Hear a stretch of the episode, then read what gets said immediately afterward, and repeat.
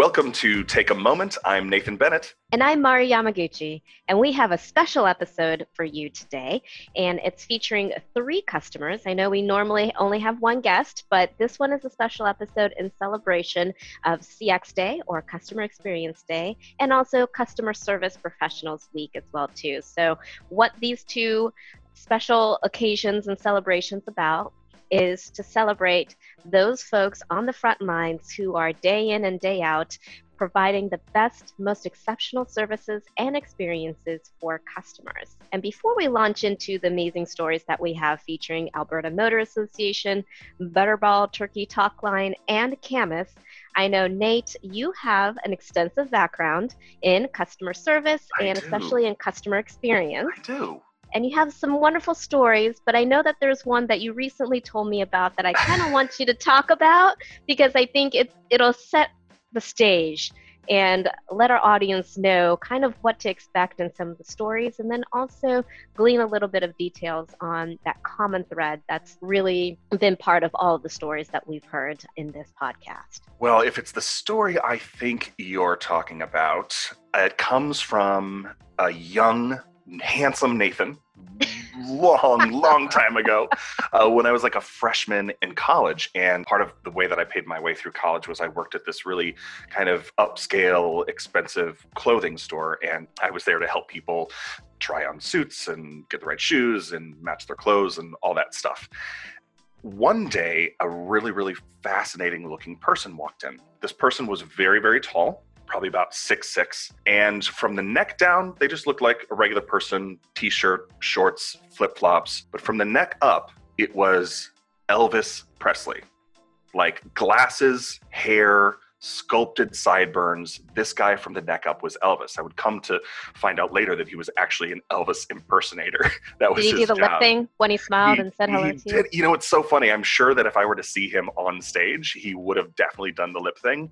But it was just like this regular voice coming out of this really interesting looking fellow that from the neck up was Elvis. Well, anyway, a lot of the people that worked for me like come into our department and nobody was at a rush to go help him because I maybe they didn't think he looked like he could spend a lot of money and it was a commission based salary so And that's would- unfortunate, right? Like Yeah, a little bit of that bias and, and all of that plays in. Yeah. just uh, judging people by their by your perception of them. Well, this is one of those cases where I was glad that I didn't fall into that category of judging people just by how they looked because I went over, greeted the guy, introduced myself, and asked him if there was anything I could do to help him out. And I learned that his entire family had driven, they lived about an hour, hour and 15 minutes away from the store, and they drove here to do this gigantic shopping spree for a family of four. His wife was there as well, and they had two uh, two teenagers, a, a son and a daughter. And no kidding, he had just won the lottery. Like he had literally won the lottery a couple months previous, and they had been planning this like large excursion to come out and uh, shop. So I spent really probably about four or five hours with this entire family covering the two different levels of the store that I worked in, all of the different departments, and gathering all of this stuff. And I remember they spent a lot of money that day, a lot of money that day. And they were just really, really good folks. Well, some of the clothes that they wanted, we didn't have the right sizes or a color or something like that. So mm-hmm. I called around to the other stores and had those items shipped to my store. The problem was is that this family lived so far away and they, they didn't want to come back out for some of these things. So I said, well, I will drive them to you when we have all the stuff. And that's what i did. I put I, once we got all their items that they were missing i boxed them up uh, individually. I made sure they all looked wonderful and i packed them up in my car and drove took probably took me about an hour and a half in chicago traffic to get out to where these folks lived and brought them all their packages all their clothes and they were super super thrilled they poured uh, uh, some iced tea for me we sat down by their brand new pool that they just installed and chatted for a little while. They were so appreciative. I ended up working at that store for the next year, year and a half or so. And I had those customers for life. They would call me whenever they needed something. I would started shipping stuff out to them. I was their became their personal shopper. Mm-hmm. And we just developed a really, really great relationship. That was one of those things early on that I thought, you just have to take care of people. You just have to do the right thing. And also, perceptions oftentimes can lead you down the wrong path if you pay attention to that sort of thing too. So, that was a young, handsome Nathan in his his decisions to uh, to help out an Elvis impersonator. I will never forget that guy. Never forget that guy. So we have, just like Mari was saying, we have three stories or three customers that are going to share a multitude of customer experience tales from the front lines of customer service. And each one of these stories represents that same philosophy of really just doing the right thing for your customers no matter what. And it's that kind of good news that we could really use today. Yeah, absolutely. You know, you talk about just doing the right thing. Where does that come from? What spurred you to say, you know what, I'm going to actually take it upon myself to drive it out there? Because it wasn't your manager who said, right. you need to go do this. It was something that you innately knew that you had to do. And that's kind of some of the things that we were hearing as a common thread in all the stories that we heard in this episode was folks just kind of heard maybe the need in a customer's voice or something, and they just knew instinctively what to do. Yeah, I, as far as where that comes from, for me, I think my mom instilled just a lot of that philosophy in, into me. I think she was an incredible example of somebody who always went above and beyond in her career for the people that she was serving. And I grew up watching my mom and going to work with my mom and i think i just gleaned a lot of that from from her honestly mm-hmm. so it kind of didn't occur to me to not do that sort of thing i saw customers who were in need i empathized with that and wanted to develop a relationship with them and I think it, it worked out for everybody well, I think it's a good time to go ahead and hear from our first guest, Vicki Sherwin from Alberta Motor Association. And Nate, you talked about how you earn customers for life with how you went above and beyond with that family, treating them with respect and empathy and really going that extra mile. And it's very apparent that Alberta Motor Association takes that philosophy to heart, especially in their motto of TYLF, or treat you like friends and family their ability to pivot their business model to show up for their customers is an incredible story of empathy and really just going above and beyond. And I'm going to let everybody listen to their story because it is a great one and you're not going to want to miss it.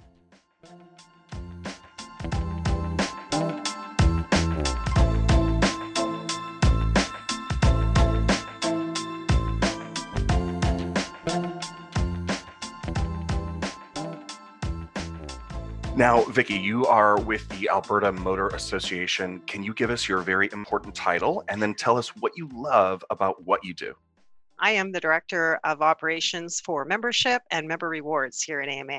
And what I love about what I do is that I get to help our members every single day. For those of us who are listening that may not know what AMA does, can you give us a little brief description of what you guys are all about? Sure. Well, we first and foremost are a membership organization and we've been around forever. We have been around since 1926, if you can imagine that. And we were built on community. We started off years and years ago advocating for members for better roads and that kind of thing. And we just continue to grow on that basis, on that big sense of community. What are some of the services that folks can expect out of AMA? Well, we're known for our roadside assistance. Obviously, that's the number one reason that members join AMA. But we've evolved over the years and we have all kinds of services, whether it be insurance products and services, uh, registries. And so that would be anything that you need around your car in terms of licensing or uh, license plates, driver's licenses, that sort of thing. We have a rewards program, and that means that members save every day. So, really, that card is top of wallet for them. So whether they're dining or shopping or going to a movie, they can save money as a member of AMA. Vicki, what's changed in this last year, specifically in the last seven or so months, since we've all had to make adjustments in our personal lives and in our business because of COVID? What's changed at AMA, and how have you adjusted to continue to provide outstanding customer experiences for your members? Well, what changed for us was a lot of things actually. Uh, with COVID, we shut down our centers for the first time since 1926. So we have 17 centers across our province, and we had to shut our centers down to keep our, our members safe, to keep our staff safe, and just to give ourselves a, a moment to understand what actually was happening and, and what we would do next. We have a lot of events that we host for our members. We had to cancel all of those. And so once everybody was home and safe, we kind of had to take a look at what comes next. What can we do now to, to continue to do what we do best? And that's protecting our members and the things that they care about most. So we did a number of things, um, starting with um, social calls. So we knew that we had probably a bunch of members at home who were feeling isolated, feeling alone. And so we stood up a social call program we asked members if they were interested in having us reach out. And uh, we got a great response from that. So we reached out. We set up a team of folks uh, from across the province. And these were travel agents and people who did registry services and that sort of thing, the people who would normally be working in our centers. And we had them call our members at home at their convenience on their time and just chat when they got somebody on the other line what would they what would they say? Would they just say hey i'm calling from ama and i just wanted to check in and see how you how you are yeah, pretty much. So it was very much just that. It was just a social call. It was a bit of a, a, wellness check without getting too far into the wellness because we're not experts in that field. But it was just, hey, how are you doing? What's changed for you? How are you coping? You know, who's doing your grocery shopping, right? Um, depending on the individual, it could have gone anywhere. So one of my favorites is really around one of the first calls we had was to a lady who was at home with her husband and they were isolating because they were senior. And thank goodness it was one of these employees and not me having to talk about it because they talked about crocheting and crafting and cooking. And I was like, oh my goodness. So they were talking about patterns and dresses and designs and stuff. And suddenly it kind of changed and they were talking about masks and how you make it because the, the senior said that she'd been in zoom meetings and youtubing and, and so our agent was showing her on youtube where to find the patterns for masks. And they had this whole side conversation about how you do that. It was amazing. That is really incredible and an example of proactive customer experience. You didn't have to reach out to your members that way. You didn't have to connect with them that way, but you did.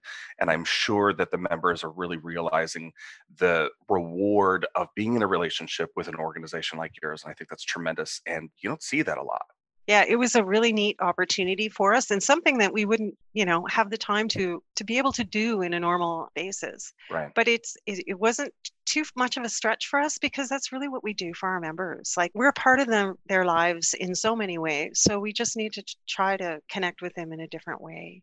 One of the things that you mentioned a lot is community and mm-hmm. in our conversations before you have this concept of treat you like family Tell mm-hmm. us a little bit about that and how that is incorporated in not only these COVID specific initiatives, but maybe in how you just deliver that experience and service year in, year out. Right. So that's our culture. Our culture is really like treat you like friends and family. Our brand promise is really practically family. So uh, we're building those relationships all the time in the regular delivery of service, if you will. So we go above and beyond often. So, what we do, even on a regular basis with our tow truck drivers, right? So, our service uh, vehicle operators will go out to a scene. I can think of a story I could tell you about recently. Uh, again, this is COVID, but even pre COVID, one of our members required uh, service because his battery had failed. So, our service vehicle operator went out, provided the service on the battery. The car hadn't been driven in a while, no problem. Got the battery going, everything was great. He drove away. The member's like, oh my goodness, I was going to get him to check my tire pressure too, because I haven't driven this car for quite some time. So he called us back and he ended up chatting with one of the supervisors. And that supervisor's like, oh my goodness, sorry, I'll send the fellow back. And wasn't able to do that because the operator who had been there had been off to another call. So he himself, the supervisor, went out to that member. And the member's like, I'm sorry, is this Ro- are you Robert, like the guy who I just spoke to on the phone? He's like, yeah, sorry. He goes, my operator had to get off to another call, but I didn't want to leave you here stranded because I knew you were wanting to go out. And that member actually called us back and just said, Excuse me, like, I have to commend you guys. You constantly go above and beyond. And I just, I, I can't think of another relationship with an organization that I have that's so great and so strong. You guys just knock it out of the park every time. So we do these kinds of things all of the time naturally. It's how we live on that TYLF promise treat you like family and friends. That's incredible how you proactively reach out with empathy. I can't think of a, a more recent or, or, better example of an organization displaying active empathy to their customer base. And I think that's tremendous. One of the things that I also love that you've pivoted is how you're using your tow trucks. Can you talk a little bit more about what that looks like when when the normal or when the general public sees a tow truck coming their way? It's usually not good news. They're usually broken right. down on the side of the road or something like that. But y'all kind of changed that. We did. so, one of the other things that we did in an effort to spread happiness, I guess, if you can do that with a tow truck, we also, uh, one of our community initiatives that we launched during COVID was the birthday tow truck greeting. Yes, you've heard that. the birthday tow truck greeting. It's a mouthful. But essentially, what it is, is members can call us and arrange a uh, tow truck greeting for their friend or family's birthday. And so, what we do is we send one of our beautiful tow trucks with a fun driver out to their home with in hand a gift, including a teddy bear with a party hat, a birthday card, and a lawn sign. And so, we safely, of course, in social distance, but we go out there, lights flashing, kind of thing. And it gives them the opportunity to do something different for those birthdays.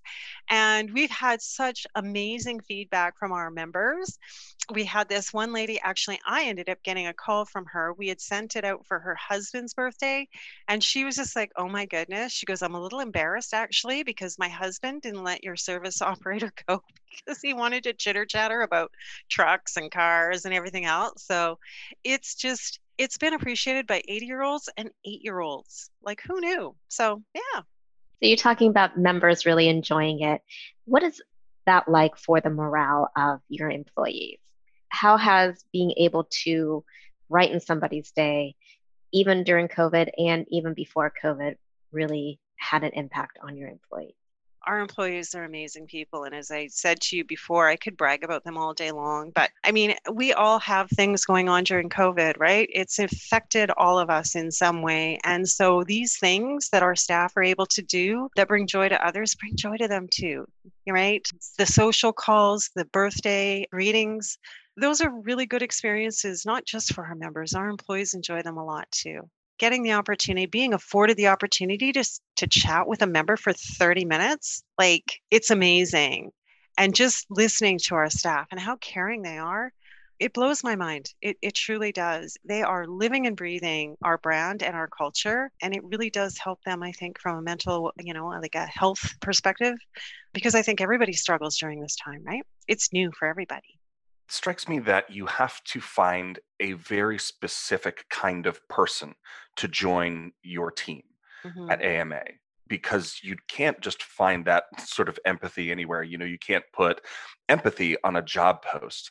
Right. I wonder how you find people to come into your organization that fits so well within your culture. Yeah, we hire for attitude and train for skill here. That's that. that's really what we do. We hire for attitude and train for skill that's kind of what we've been doing for a very long time we found that's that's the silver bullet right that's how you get those people who are able to connect and build those relationships and and really live out that brand experience and that member experience that we strive for every day Vicki, are there any other stories of oh. happiness, of peril from the road, of well, high stakes and high jinks yeah. that you could share with us? There are tons. One I wanted to tell you about though is just again this you you're talking about empathy and here's one that really I think will expose just how how our people think and and how they act in a time where they need to. So we had a non-member call in We're from Canada. Yes, it snows and it's cold and winters are bad and roads get crappy and it's horrible. so yes, that's true. So one of, on one of those days when the weather was really really bad, we had this non-member. She was involved in a collision and her car was totaled. She was okay, but her car was totaled and she was upset. A little bit younger, so not a lot of life experience, and this was just overwhelming for her. And there were police on the scene to to clear the the collision and what have you. And she was like, "Oh my goodness, I don't know what to do." And the police officer said, well, call AMA. And she's like, oh, but I'm not a member. And she didn't know what else to do. So she called AMA and immediately the first thing we say, are you in a safe location? Oh my goodness, I think that caused more tears to stroll down her face. She's like, Well, no. And she explained where she was and what was happening. And our agent immediately dispatched a tow truck you know, where are you? What are you driving? Like, we're going to see you, obviously. You're in the middle of an intersection, et cetera, et cetera. And then it was after we got the tow truck on route, the agent circled back and said, Now, do you have a membership with us? And the and the girl's like, No, but I will now and forever. We didn't even take the moment to pause to collect that member information. We could hear the strife in her voice and how panicked and unsettled she was. And we just took care of her. So we do that all day long. Man, Vicki, uh, that is an incredible story. And I know that you have so many more just like it. And I just want to applaud you and the entire team and organization at AMA. Uh, one of the things that we're seeing in the stories for this episode specifically is that there are so many organizations out there that operate under empathy, but there aren't enough there just mm-hmm. aren't enough of, of, folks and organizations that take the time to just help to just see somebody in need and recognize what they need to do even if they're not a member that's incredible Vicki, thank you so much for taking a moment with us. These have been great stories, and I'm thinking about moving to Alberta. And anyways, I'm glad that I've got friends up there. So thank you very much, Vicki, for joining us. Oh, you're very welcome. Thank you so much for having me.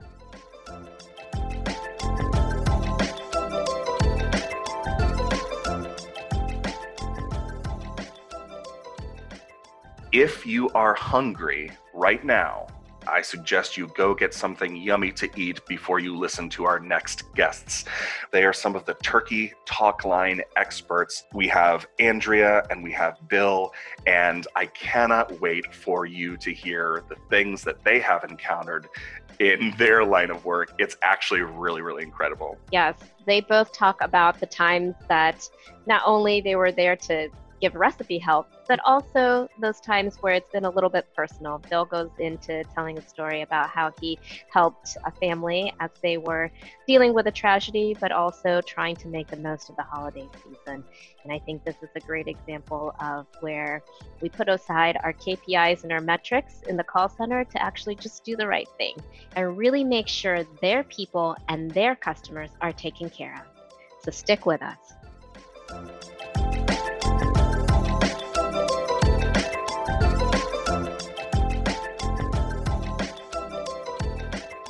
I wonder if you could give us a little insight into what the Turkey Talk line is for those of our listeners who are yet uninitiated to this incredible service. I'll take that. You know, the talk line is something that's legendary in this country and it's been around for 40 years. And a lot of people, you know, you see it, you've seen it on episodes of The West Wing. It's been featured, and people always like, oh yeah, the talk line. You know, it's it's Thanksgiving time. You know, and what it is, it was started by a group of home economists, and uh, there's about six ladies that came together, and they wanted to um, have this talk line for people that were trying to make turkeys for Thanksgiving because it can be a little stressful. And so they started this talk line where they were taking calls from people all over the country, and it grew over the years, and now it encompasses, uh, we have a staff of about 50 people, 50 talkline experts that uh, not only answer calls, but we receive text messages from our customers. We receive email inquiries from our customers. We like to have a variety of options for people to get a hold of us and talk to us and ask questions about Thanksgiving turkey. Essentially, we're open from November 1st to uh, December 24th, Christmas Eve. Uh, we are open for about a week or two in October for Canadian Thanksgiving as well any similarities that you're seeing between Canada and the United States, or is it totally different questions that you're getting? there are some differences between the borders. And actually, it seems like the Canadians are a little more intuitive to cooking, but they still call us. Maybe they have a new appliance that they're trying out and they want some advice on that, or there's just a new technique that they want to try. So they'll call us with that, but they do love to cook. And so we have some really great conversations with them about cooking. Andrea, I know when you're staffing the Turkey Talk line, there are a couple of things that are really, really important. First and foremost, I think is a tremendous amount of empathy. But I think there's something else that's unique and special about the way that the Turkey Talk line is staffed. Can you talk a little bit about that? Oh, sure. We have a really wide depth of knowledge with our team, and you definitely need to have some compassion when you're talking to the different consumers. And I think one of the most important things is that we we have to listen first. We have to be a listener, and then we have to be a turkey expert second. So just the depth of knowledge. We have chefs on our staff. We have home economists, we have teachers, we have culinary experts. We're all passionate about food. And just the knowledge that we come together with, we learn from each other when we're talking to our consumers, when we have conversations and trainings. And then we also learn from our consumers. A lot of times they'll call in and we'll say, Oh, we haven't thought of that. So we learn a lot from just listening to them as well. Uh, you talked about having chefs on the Turkey Talk line. Bill, I know you are a chef by mm-hmm. trade. Mm-hmm. Kind of tell us a little bit of a heartwarming story or a story where you were able to mix both your chef knowledge and what Andrea was talking about that listening with compassion and delivering the best service possible. It's interesting, as Andrea said, we have this wide range of people that with a lot of different backgrounds. And being a chef, we have a couple of us on there that are chefs, and being a chef, what I bring to it is I've not only worked in restaurants, but I've also taught culinary arts at the college level. So I've taught people from little kids to 80 year old people to come in to, to learn how to cook. So to me, it, what I bring to it is number, number one attitude. There's no such thing as somebody who has a silly question. You know, we have to be very encompassing, forgiving, saying, you know, sometimes people are, you know, they're a little embarrassed. They might say, you won't believe what I did. You know, I took this turkey and it's like, just take a breath, you know, just breathe. Everything's going to be okay. So, you know, I bring my background in instructional knowledge and, and how to instruct someone how to do it without being there hands on with my hands saying, okay, you should do this and this and this. And then mix in, of course, that empathy I had a gentleman that called my first year on the talk line, and he was an older gentleman and he had lost his wife. And I spent some time with him that night on the phone to talk him through the whole process on how. So there was a mix of culinary and how to do it, but also, you know, having that that empathy and keeping that in mind. You know, my heart went out to the guy. You know, he wanted to make this meal for his children to honor his wife who had passed away. So, you know, usually our calls don't go real long, but uh, this one was a little bit longer. But hopefully at the end, you know, he pulled off a good meal for his family. So, you know, we, we're all there really because we want to help people, you know, and we, the thing I'd like to stress also, we work on Thanksgiving Day, you know, so there's people that have been doing this there for 30 years that haven't been home for Thanksgiving in 30 years. So, you know, we do it because it's it's a passion. You know, I will tell you, I think I could speak for the whole team. It's a passion to do what we do and we we all really do love our jobs. Bill, I know in contact centers, what is often very important and front of mind, especially for supervisors, is the time it takes to get a call resolved. I know that for you and for those like you on the Turkey Talk line, sometimes that resolution isn't the most important thing, especially when we're talking about empathy. And I wonder how you strike that balance between efficiency and empathy, especially when, you know, it's the day before Thanksgiving and your call volumes are going through the roof and you see a lot of people are waiting to talk to you. How do you strike that balance?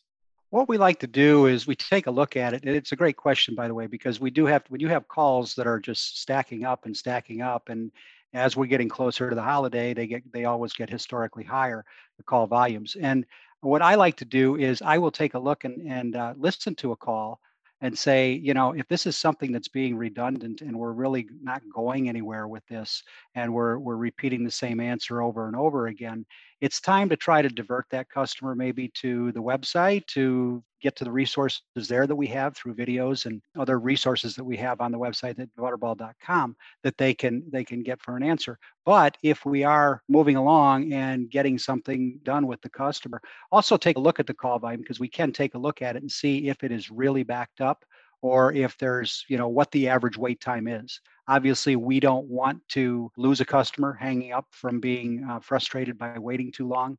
So it's a balancing act you know uh, to give a long answer to a question it's a balancing act to just take a look at the call. Are we getting something you know that's worthwhile across or can it be diverted to somebody that can go to the website and access some resources there?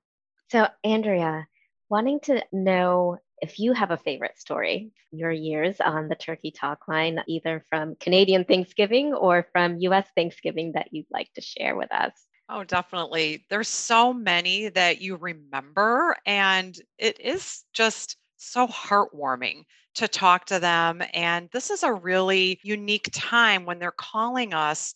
You know, Thanksgiving is a celebration and they're trying to make it wonderful for their family. And so they're calling us and asking us for help. And so for us to just talk through some of the issues that they're having and to be able to help them just creates that warm, nice environment.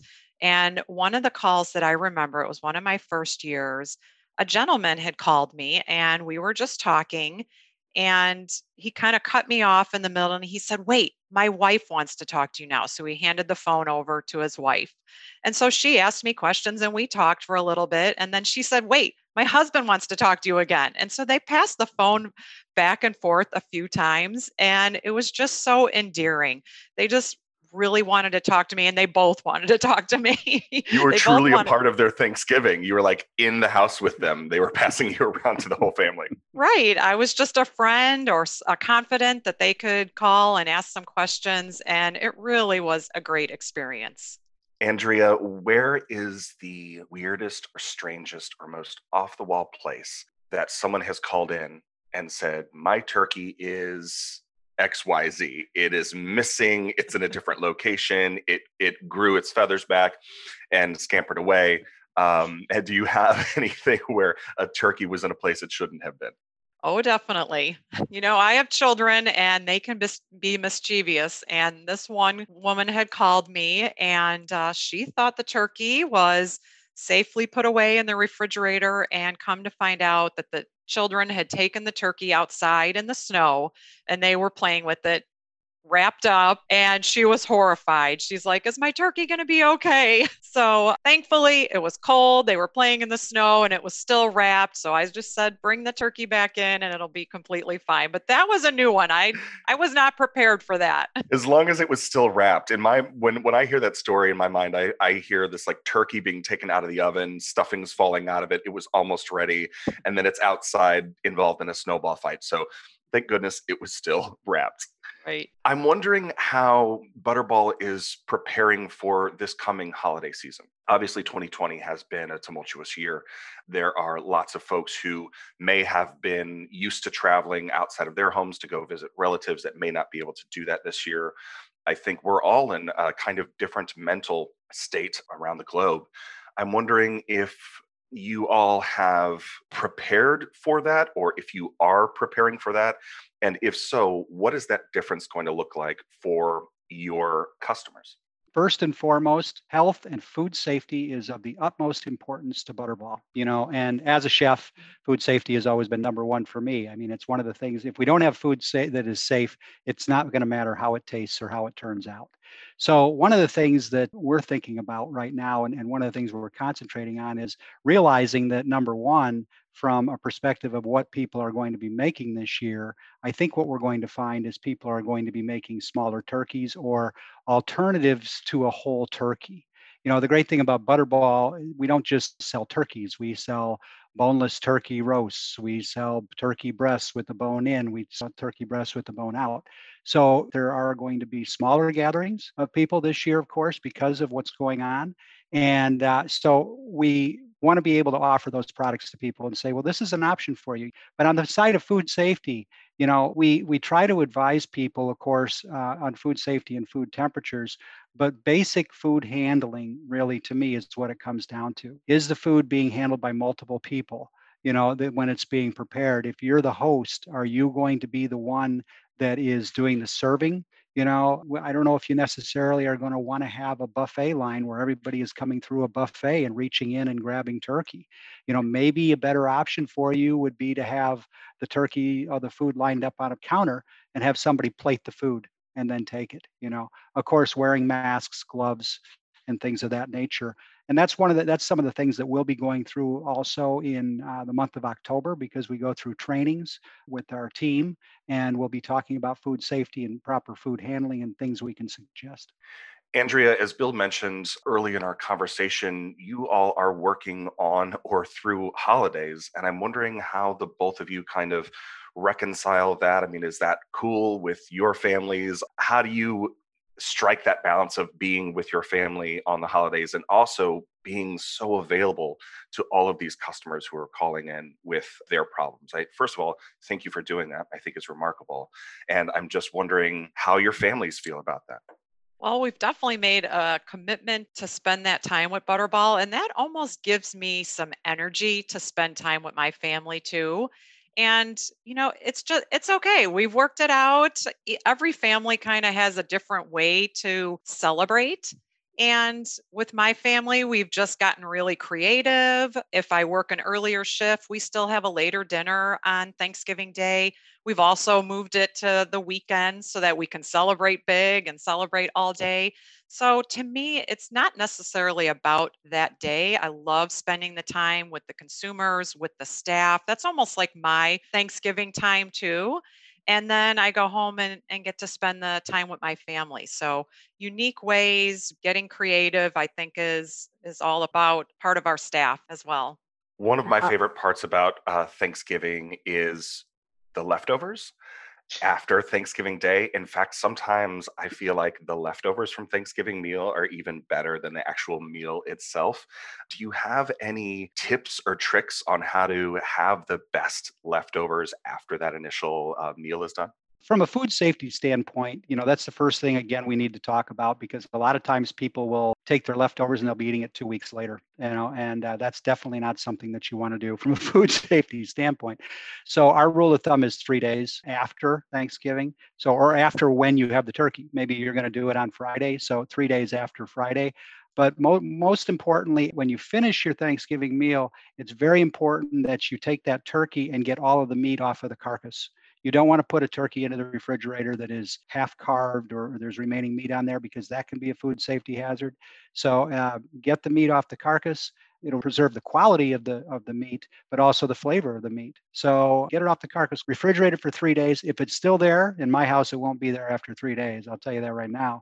But if it's still there, you can then freeze it.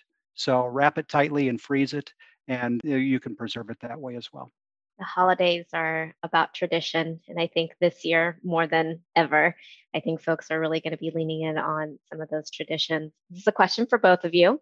For your Thanksgiving, is there a tradition or a signature dish that you both prepare for your family that you're willing to share with us?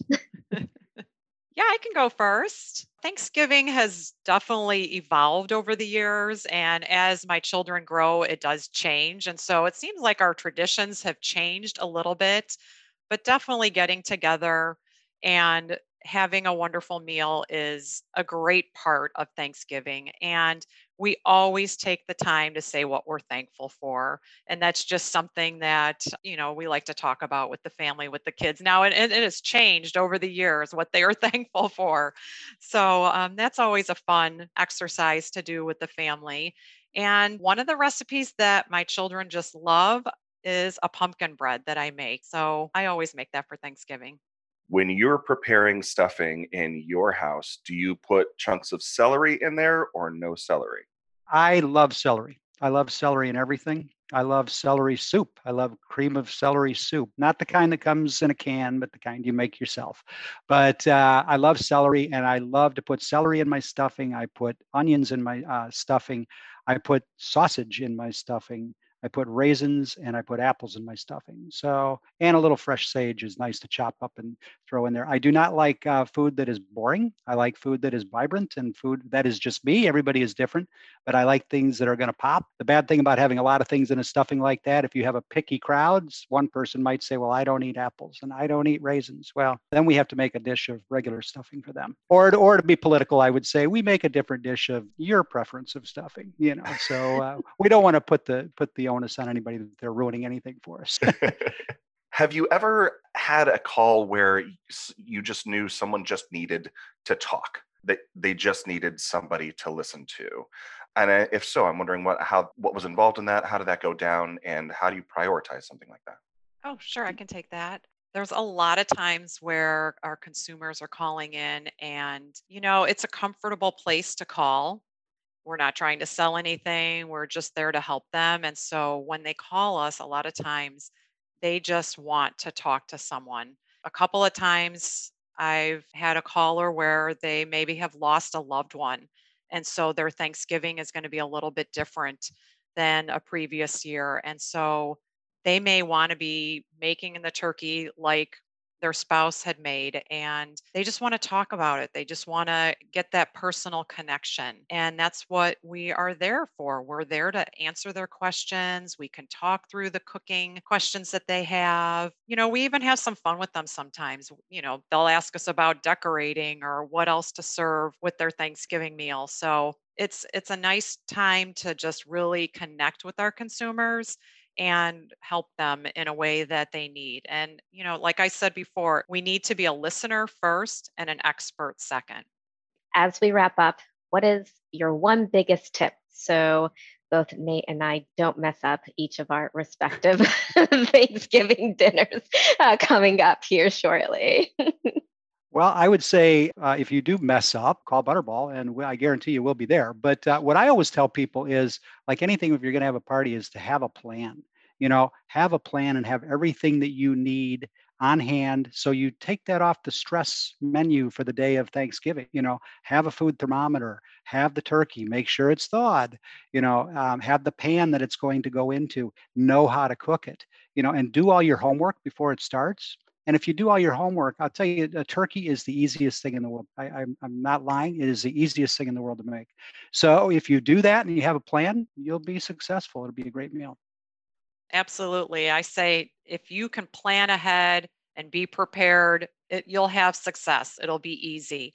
And just one thing to note large turkeys take a long time to thaw in the refrigerator. So you have to plan ahead. That's my number one tip have a plan otherwise everybody's going to be eating pop tarts on thanksgiving day. And if you have a problem cooking those pop tarts bill and andrea will be there for you. Absolutely. Right.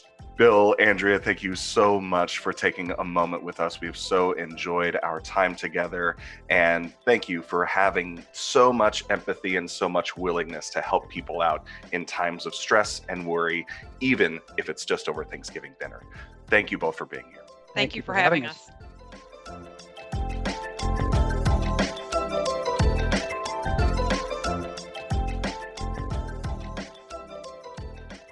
So, for those of you who've gotten to know me a bit over the course of our three seasons, while I do like the hiking and the physical activity, I'm probably not the type to be roughing it out there in the wilderness with a tent and trying to make my own fire. But I can get behind glamping for sure. But the alternative, probably not for me. What about you, Nate? So I am definitely not outdoorsy by any stretch of the imagination, but that doesn't matter because our next guest is Penny from the company called Camis. Camis is end to end services, they say, from website to campsite. They handle everything from campground reservations and park management, activity and event tracking, marina reservations, backcountry reservations they really do the whole gamut of camping services and booking. And it's a really, really interesting business model. And as you can imagine, they've got lots of great stories from folks who wanted to get out there and rough it and maybe face some unexpected challenges along the way. So take a moment with Camis.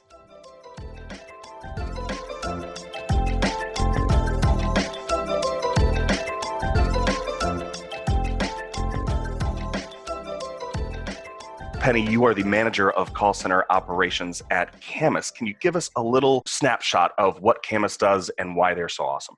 Yeah, absolutely. So, Camis is a software company, and we develop software in house that our clients use to make camping reservations. So we have customers across Canada and the United States. Um, mostly these are like states and provinces that use our reservation website. Customers can go online and make their camping reservations. Uh, along with the software being used as well as at the parks themselves, we offer call center services to go along with that. So customers who want to call into the call center to make their reservation or are experiencing problems or just have questions can call into the call center for help with their camping reservations. So we get to help customers plan their vacation. So it's one of the best aspects of the job. It's not a bad job to have. No, most of the time. yeah.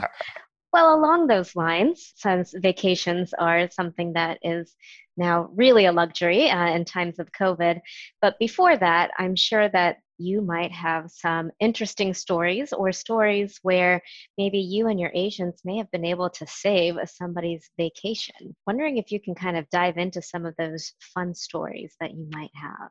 So I did have an agent tell me about a one time that it was actually a first time camper. So the agent had spoken with a gentleman who'd never been camping before and he wanted to take his two daughters camping.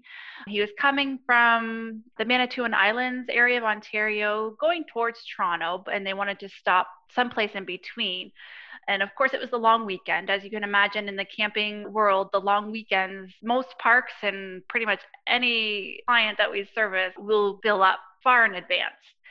So the agent found availability at one park, and sometimes it's a real time system. So when somebody cancels, the site will become available. You know, so it's just a matter of hitting it at the right time to see if you can find somebody that site.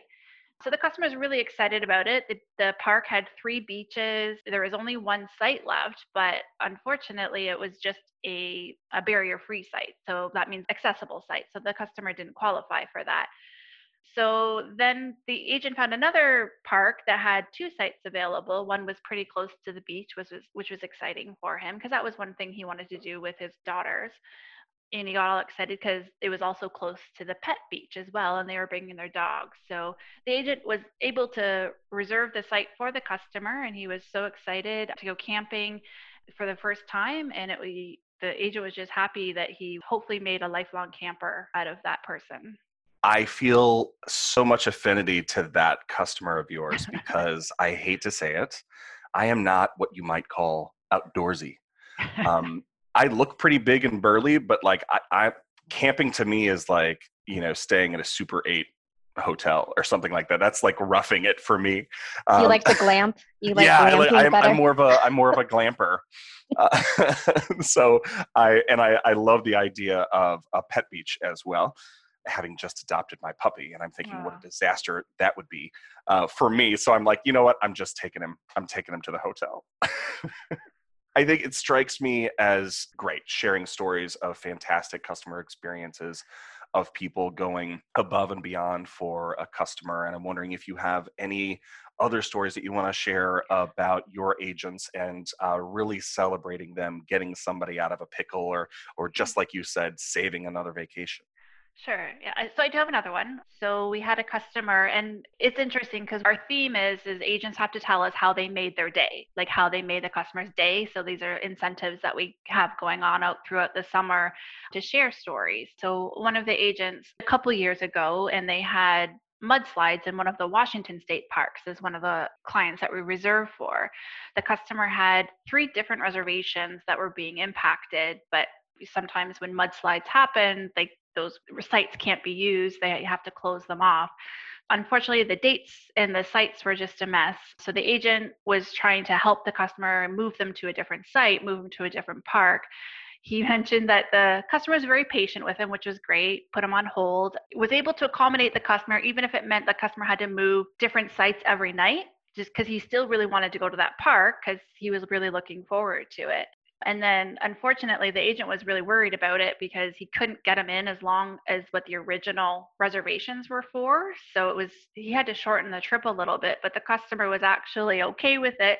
He said the customer was actually really funny and just kept cracking jokes, which you know, is usually not too funny when campers try to, you know, make jokes on the phone with you. But he was yeah, very... usually mud, mudslides aren't usually that no. funny, but um, is it, it's a good sign that he still had some humor. Okay, yeah, so good sign. Yeah in the end, it ended up being a very cute old man. In the end, they had a great time playing along with the jokes. He, the customer talked about his cats and his granddaughter, but he was able, in the end, to get him a stay for most of the time that he was originally scheduled. And the customer thanked him many times for just taking the time and doing the best that he could do to get him into the park for the dates that he wanted to go.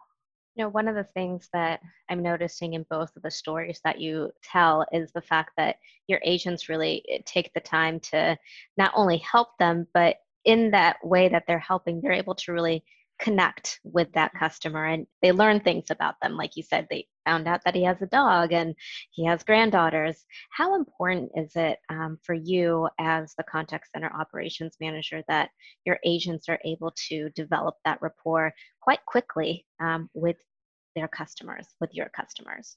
It's very important. We want to have the agents definitely build that rapport because that builds confidence with them. And when the customers calling in have confidence and have that connection with an agent, it actually helps them get through that call a lot faster. Because as you know, like every call center has its efficiency metrics that we also need to make. So they really need to balance, you know, the efficiency. And sometimes the best way to do that is to build up the rapport very quickly with your customers and just tell them like, this is what I'm going to do for you. And it makes the calls go a lot smoother.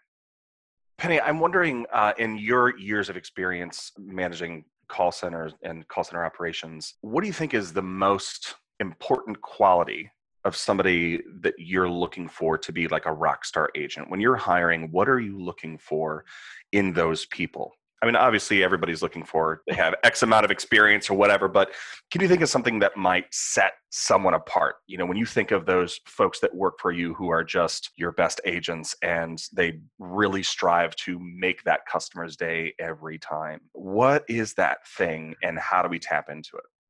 I think when I'm looking for staff, I think it is just someone who's able to you know retain information and, and make that connection they have a sparkle about them. You know i tell you know my recruiters and my supervisors i always tell them yes we do like when we're looking for talent we score them and we have you know we assess them a score in the end but i always tell them like the ultimate decision is always what's in your gut. Like you always get this good feeling or you get a bad feeling about a person and i always like it could be someone who scored really well but if something just didn't sit right you really have to trust what your gut is telling you uh, about that candidate. One of the common themes we hear from um, a lot of customers and contact center managers and operations leaders is the importance of empathy. Empathy in their contact center, empathy from each of their agents. How important is that for you? And what are some ways that you and your agents uh, show that to your customers? Empathy has absolutely been the biggest I think most important this year before any other year with COVID, as you can imagine, the the campers we had to cancel a lot of reservations this year because the parks just shut down, you know, when everything was kind of just started happening. So most customers were understanding of it just showing that empathy when they called in. Customers were really disappointed about it. And then you know when they customers called back in to rebook or were able to you know actually come for their second it was really nice to hear those customers hear them say i'm so looking forward to going. Like my last two trips were canceled and you know i stress to my agents that that needs to be acknowledged right like you know i'm so happy you get to go camping this summer you know it's and this year has even proven we are getting so many new customers that have never gone camping before. So, just relating to those new customers as well, because the safest thing to do is to go camping, to go outdoors. You, you know, you don't want to travel overseas anymore. So, you have to even empathize with those new campers because they don't know what they're doing. Um, you know trying to answer their questions about sites because it's just it's so new to them. So i think it is so important to you know be there for the customers and just provide them the support that they need whether it's you know be empathetic, but they have to cancel their camping reservation. Maybe they got sick, so they have to cancel this year, or even to those new customers that have never done this before and listen to what they have to say and answer the questions that they have about the camping industry. I love that. And I love your experiences, especially regarding empathy and what we've we've needed an extra dose of empathy mm-hmm. This year for sure. And I really appreciate you and the folks at Camis providing that to your customers. Penny Petrie, thank you so much for taking a moment with us. And best of luck to you out there. I hope that no more mudslides occur and everyone is safe at the pet beach that's where I'm going to go next. Penny, thanks for joining us. Thank you. So I think there's a common theme if you haven't already noticed, and that is of empathy and about trust and about building relationships that last a lifetime. I don't know about you, Nate, but I feel like I can maybe go glamping now. That, I feel uh... very if if Camis is if they are protecting me like they do the rest of their customers, I feel much better about it. Yeah. And I feel good about being out on the road now and maybe potentially becoming Canadian with all the work that's being done up I in Alberta. Know, I know. and now we are walking away from this episode with uh, a brand new recipe for stuffing that is just out of this world too and mouthwatering. So, oh my goodness, I cannot wait for Thanksgiving. So, can't wait to get that butterball turkey in me. Thank you so much for joining us for this episode for CX Week, for CX Day, and for all of those that are on the front lines of customer experience. We thank you for what you're doing. These stories have been lighthearted ones where companies are just bringing joy and security but we know a lot of our customers out there are literally in the business of saving lives. And what you do day in and day out for your members, for your customers, is so much appreciated. Thank you all for taking a moment with us.